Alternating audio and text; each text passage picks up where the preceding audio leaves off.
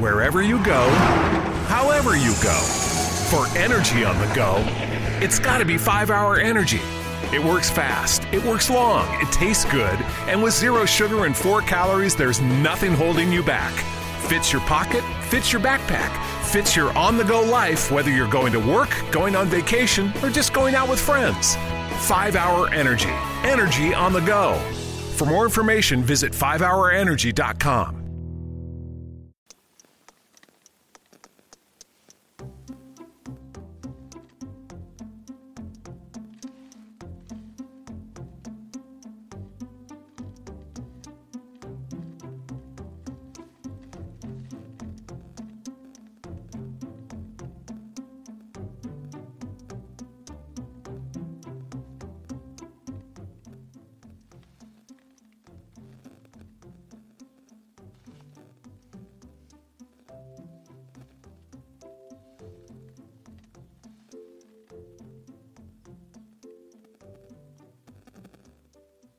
Benvenuti a Start, la trasmissione di Quello di Arte, blog e radio podcast dedicata alla storia dell'arte in diretta su Spreaker alle 9 e un quarto dal lunedì al giovedì e scaricabile dal sito www.quellodiarte.com dove troverete anche qualche utile immagine di riferimento. Vi ricordo che è possibile segnalare il vostro gradimento con un semplice like, con un commento oppure condividendo quello di arte sul social network che preferite. Vi ricordo che da oggi è possibile possibile trovare quello di arte sia su eh, Telegram, quel social con l'aeroplanino di carta, e addirittura sulla chat, quindi che trovate direttamente sull'home page del sito. Comunque sull'home page trovate i contatti di tutti quelli che sono i canali di comunicazione anche per partecipare in diretta. Potete partecipare in diretta anche nella chat dedicata di Spreaker sul sistema che sto usando per andare in diretta ogni mattina. Io sono Michelangelo Mammoliti e oggi vi volevo parlare di, dei pittori di macchia mediterranei. Chi sono questi signori? Beh, stiamo in Italia, stiamo in un momento storico un po' curioso, meglio, finisce, finivano le guerre. Ehm, francesi e diciamo che a quel punto stiamo al 1815 quando eh, alla fine del lavoro del congresso di Vienna sì, il Granducato di Toscana riesce ad avere un'autonomia politica e culturale grazie a Leopoldo II. È un momento storico in cui tutto ancora indefinito, stiamo a ridosso di quelle che poi saranno le guerre eh, di indipendenza, le guerre risorgimentali. E in questa Italia ancora divisa in tanti piccoli staterelli, vediamo che negli anni 40 alcuni intellettuali si incontrano nel caffè Michelangelo in Via Larga, l'attuale Via Cavour di Firenze nel centro, proprio nel centro di Firenze e da questi incontri loro fonderanno il Gazzettino delle Arti e il giornale artistico e apriranno al confronto con i realisti francesi. Infatti in Francia poco più là nel 1855 eh, Gustave Courbet apre il pavillon del realisme per ospitare i quadri rifiutati all'esposizione universale di Parigi. È il momento del realismo, si è uscita da quella temperie romantica e si inizia a guardare a quella che è la realtà.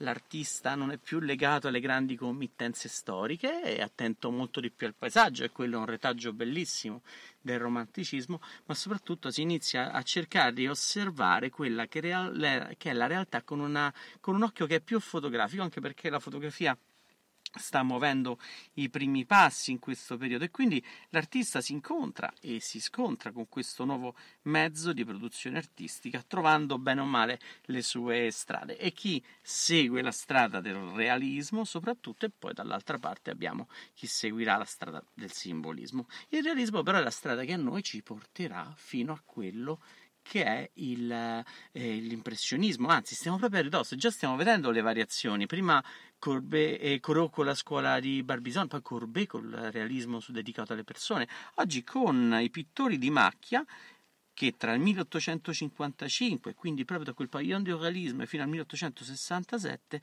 si uniscono come gruppo e iniziano a dipingere la zona di azione eh, fondamentalmente intorno a Livorno, Firenze, Toscana, la Versilia, diciamo, sono quelle le parti preferite e soprattutto alla ricerca dei borghetti rurali e diciamo campagnoli, un po' le città e poi piano piano si iniziano a, a spingere verso dal, dai paesini verso le città più grandi.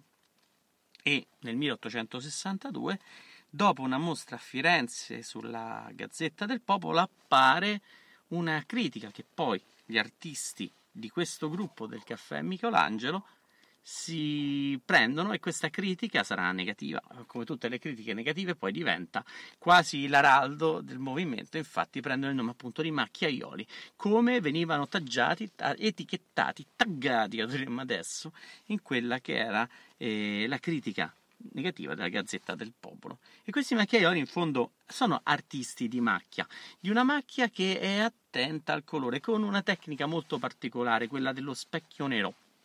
Lo specchio nero permette di osservare il mondo in un modo completamente diverso. Cos'è uno specchio nero? Beh, si prende uno specchio normale lo si affumica col del nero fumo, mettendolo praticamente sulla brace, sul carbone. Quindi una volta che si è annerita la superficie, questo specchio riflette quelli che sono i contrasti cromatici e soprattutto evidenzia bene le forme le volumetrie. È un po' qualcosa che usava di molto simile anche Caravaggio per fare i suoi quadri, quindi l'effetto già è noto in Italia e soprattutto soprattutto gli artisti che dipingono in questo ambiente in questo ambiente toscano fanno attenzione proprio a quello. Quello che si restituisce è una bellissima luce med- mediterranea, come possiamo vedere nel quadro di Vincenzo Cabianca, Il mattino, o meglio detto Le monachine, che che potete vedere sul blog. Vi ricordo che le immagini sono su www.quellodiarte.com, sulla pagina dedicata che trovate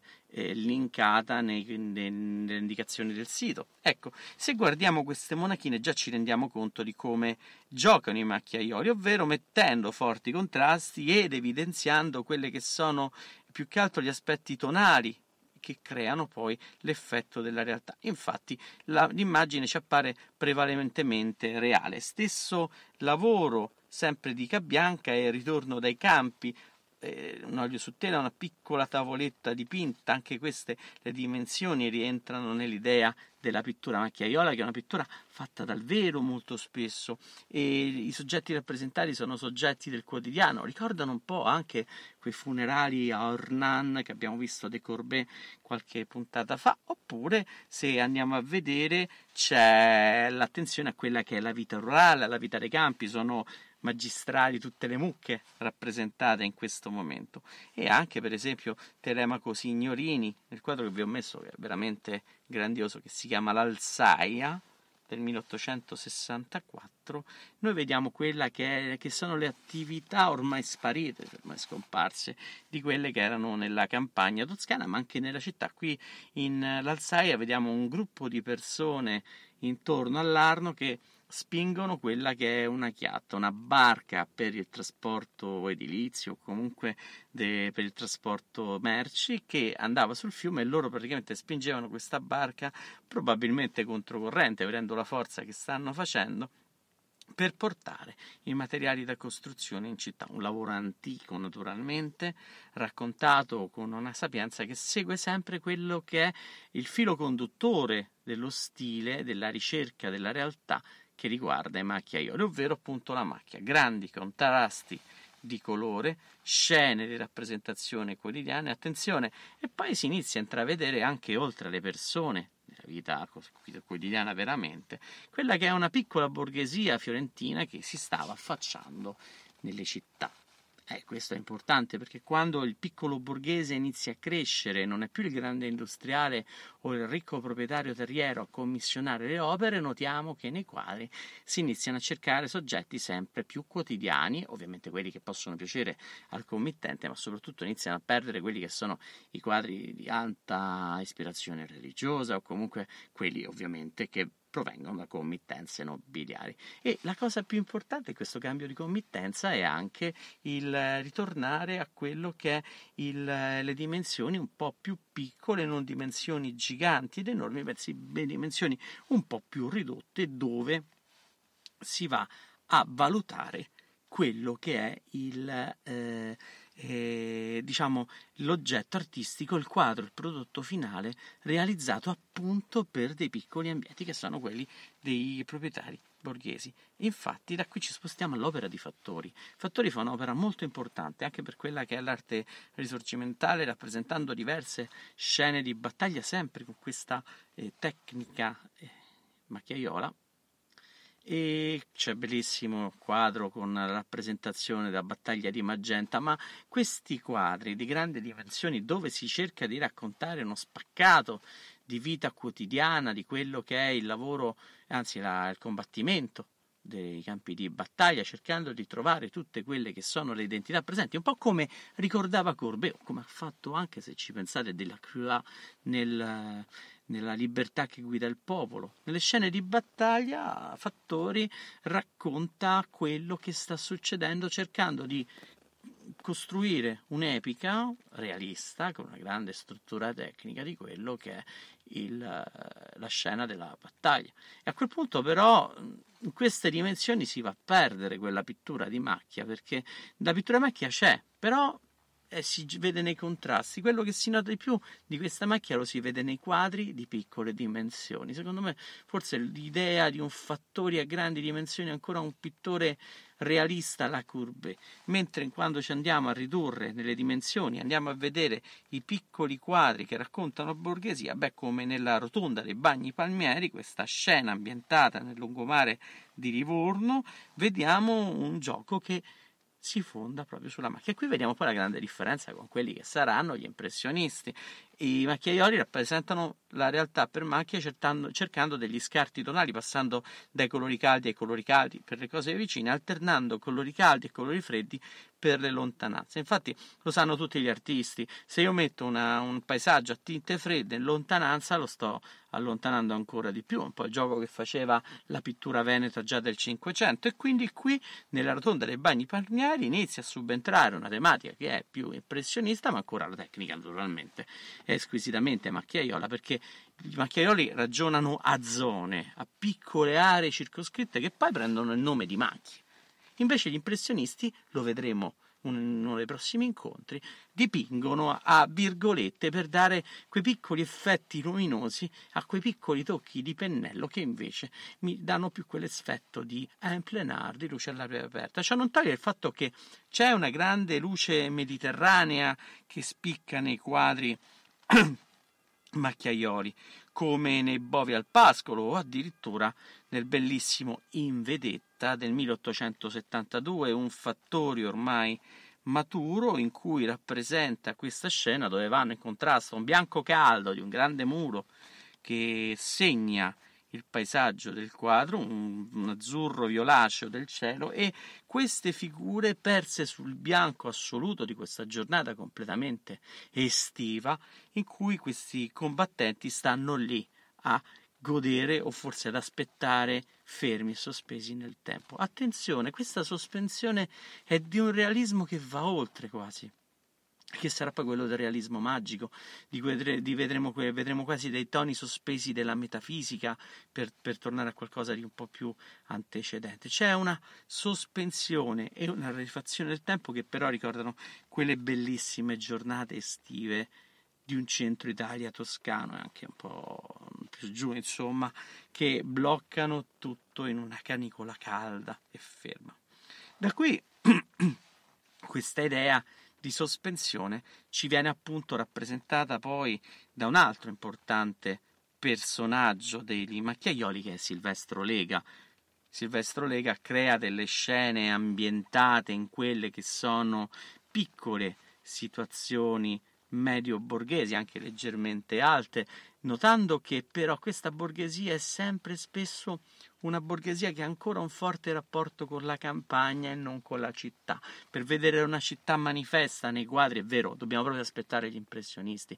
Invece qui sono piccoli proprietari terrieri, piccoli borghesi, piccoli signorotti che vivono la città toscana, il paesino toscano, che si fanno rappresentare in piccoli spaccati della loro quotidianità, come per esempio nel pergolato, dove c'è una grande rappresentazione di quello che è il, eh, queste persone che stanno aspettando sotto questa pergola appunto e c'è un clima sospeso, rarefatto, ma una grande costruzione prospettica e geometrica. Vedete, giocano sempre gli artisti macchiaioli a mettere insieme questa novità della rappresentazione della luce, questa immediatezza, con una grande sapienza, che era toscana soprattutto, di quella che è la costruzione dello spazio e dell'ambiente e soprattutto la costruzione metrica del quadro che dà questo effetto di realtà molto forte e spiccato che si nota addirittura in più anche nel canto dello stornello, che è un'opera leggermente eh, precedente a quella di che abbiamo visto prima, quella del, del, del, pergolato, e anche qui il clima si fa completamente sospeso. Sembra di vedere eh, un quadro eh, di Previati, no, eh, sì, no, di Previati, scusate, eh, di, mh, mm, dal cubismo al classicismo, adesso mi ricordo il nome perché adesso sto andando un po' a braccio, eh, dal, da, di Oddio, poi ve lo dico, ve lo metto tra le note. Adesso c'è un attimo di oro, è preparata questa.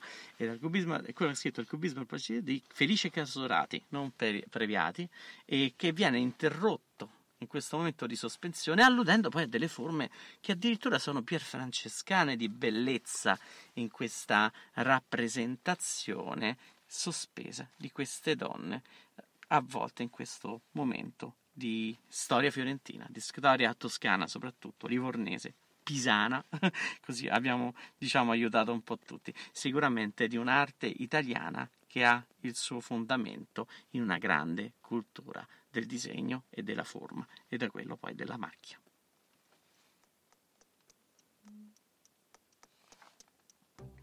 Avete ascoltato Start? Vi ricordo che questa puntata la potete trovare in podcast su Spreaker, iTunes, Spotify, SoundCloud e sul canale YouTube di Quello di Arte. Inoltre sul sito www.quellodiarte.com troverete anche le immagini di riferimento.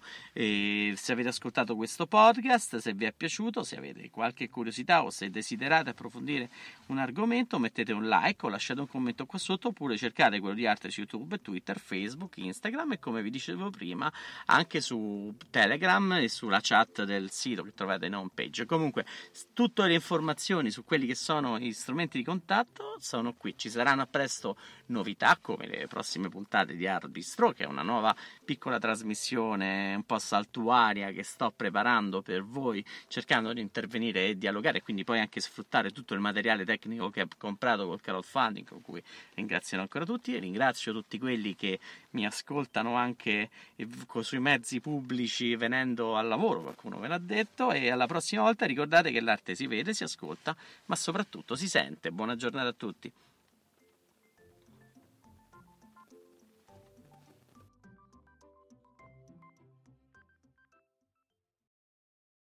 Hi, it's Jamie, Progressive's Employee of the Month, two months in a row. Leave a message at the. Hi, Jamie. It's me, Jamie. I just had a new idea for our song about the Name Your Price tool. So when it's like, tell us what you want to pay, hey, hey, hey, and the trombone goes, blah, blah, blah, and you say, we'll help you find coverage options to fit your budget. Then we just all do finger snaps while a choir goes, statements coming at ya, statements coming at ya. Yes? No? Maybe? Anyway, see you practice tonight. I got new lyrics for the rap break. Progressive Casualty Insurance Company and affiliates. Price and coverage match limited by state law. Five hour tea with caffeine from green tea leaves. It's delicious, energizing, and comes in three amazing flavors. With zero sugar and four calories, it fits your life. With its compact size and portability, it goes where you go to the campsite, the hiking trail, the beach without weighing you down. Five hour tea. Caffeine from green tea leaves. Release your natural side from the makers of 5 Hour For more information, visit 5hourenergy.com.